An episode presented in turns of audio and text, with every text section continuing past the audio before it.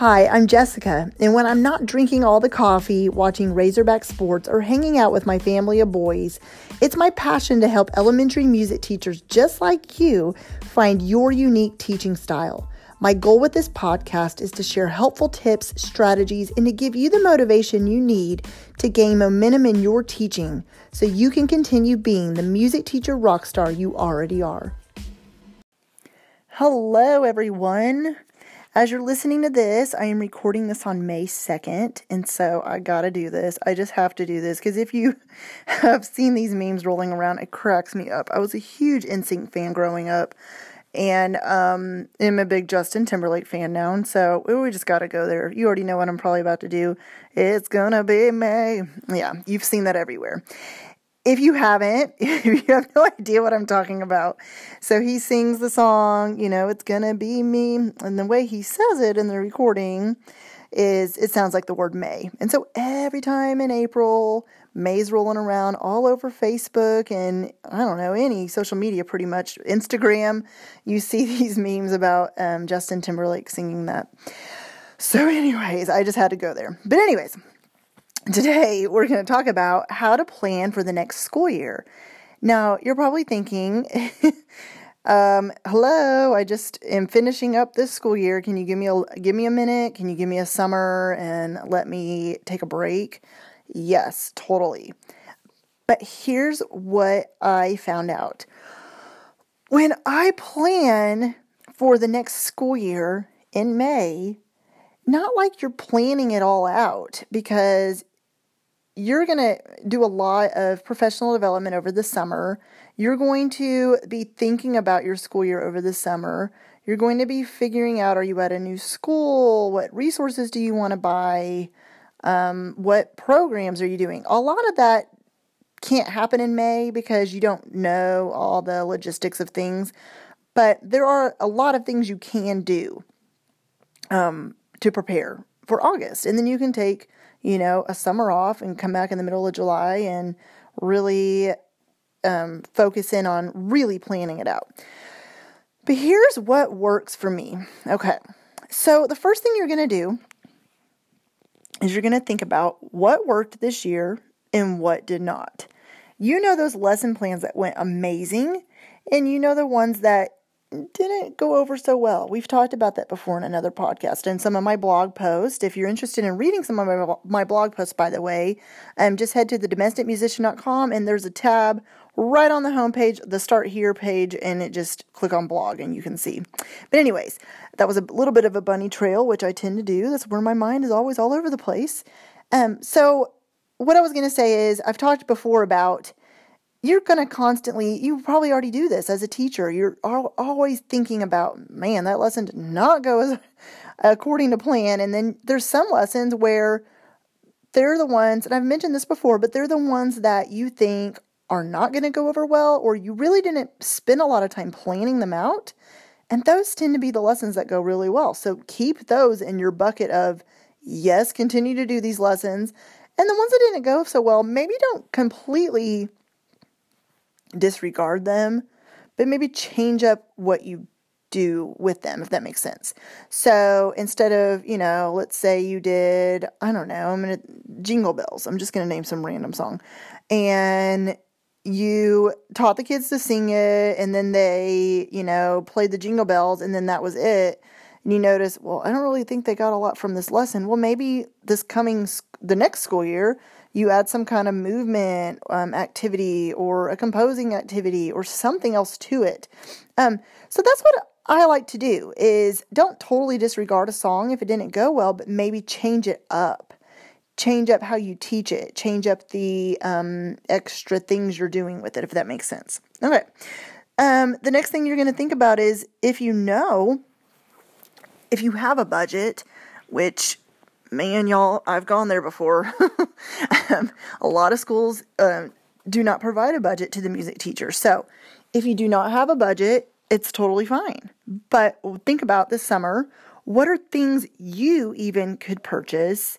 Um, or if you know maybe you're getting um, a little bit of money from PTA, but you're not going to get it till August, go ahead and think about that. Like I've talked before about that. If there's only one thing you can get um, if you don't have a budget, think about one thing. This is what I did. I was at a school that had no resources, if you remember me talking about that. But one thing, like let's say you can only afford one drum. What's the one drum you, you want for your classroom? And then maybe there's a couple things that you could buy by, you know, on your own. And okay, I really need this teaching resource. I'm going to purchase this myself. Uh, or or if you know you are going to get a little bit of a budget, then just wait until you get that money, but make a list of what you want to buy.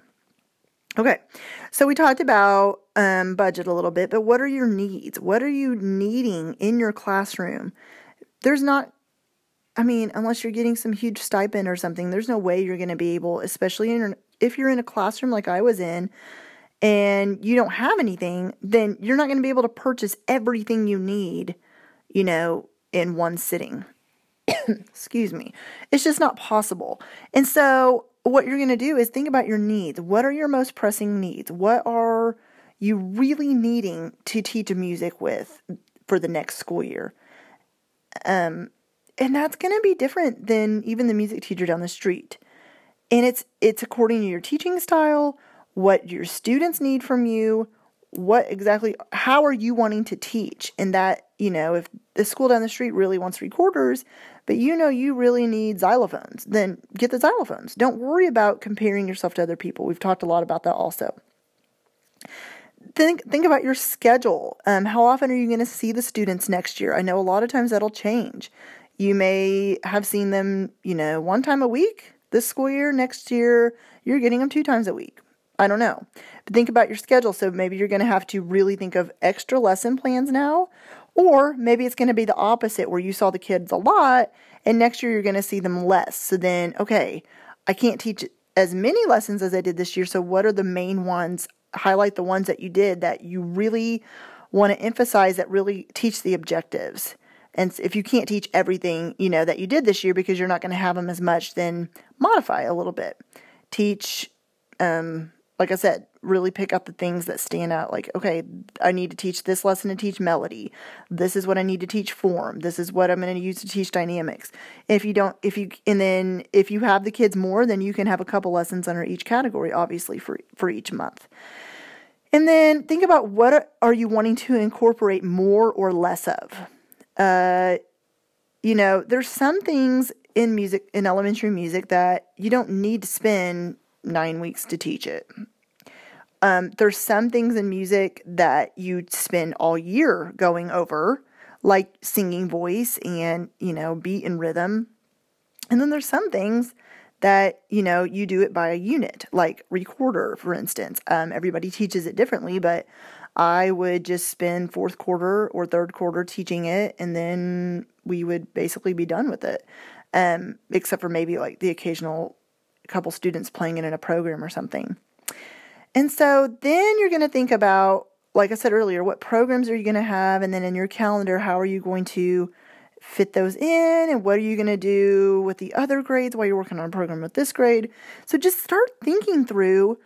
That was one of my favorite things to do is just evaluate what you did that school year and what can you do the following school year to improve. I feel like every single year you get more confident as a teacher and you figure out what works and what doesn't work just by simply doing it. That's you just jump in there and do it and you figure out, okay, I need to modify that. It didn't work. Or heck yes, that was amazing. We're going to keep doing more of that. Um, I hope that you got something from this and that you're really going to start thinking through your school year for next year. And like I said, it's never too early. And even if you don't do it right now, but June or July, this is the steps I took to really plan out my school year for the next year with a lot more detail involved, but this just gives you a starting point for how to do it. Okay, I hope you guys have an amazing um, week and that you are pushing on. I know it's hard in May, it's really long days and the kids are crazy, but you're doing an amazing job and keep on going. You do not need to quit. You do not need to get frustrated. Go home and give yourself a long, nice long bubble bath, or take a walk when you get home, or just lay there and stare at Netflix. Um, because I know it's exhausting, but you guys are doing an amazing job. All right, I'll talk to you next time. Bye. Thank you so much for listening in to the Elementary Music Teacher Podcast. Be sure to subscribe to the podcast so you never miss an episode. And while you're there, I would love for you to review the show and leave a rating on iTunes.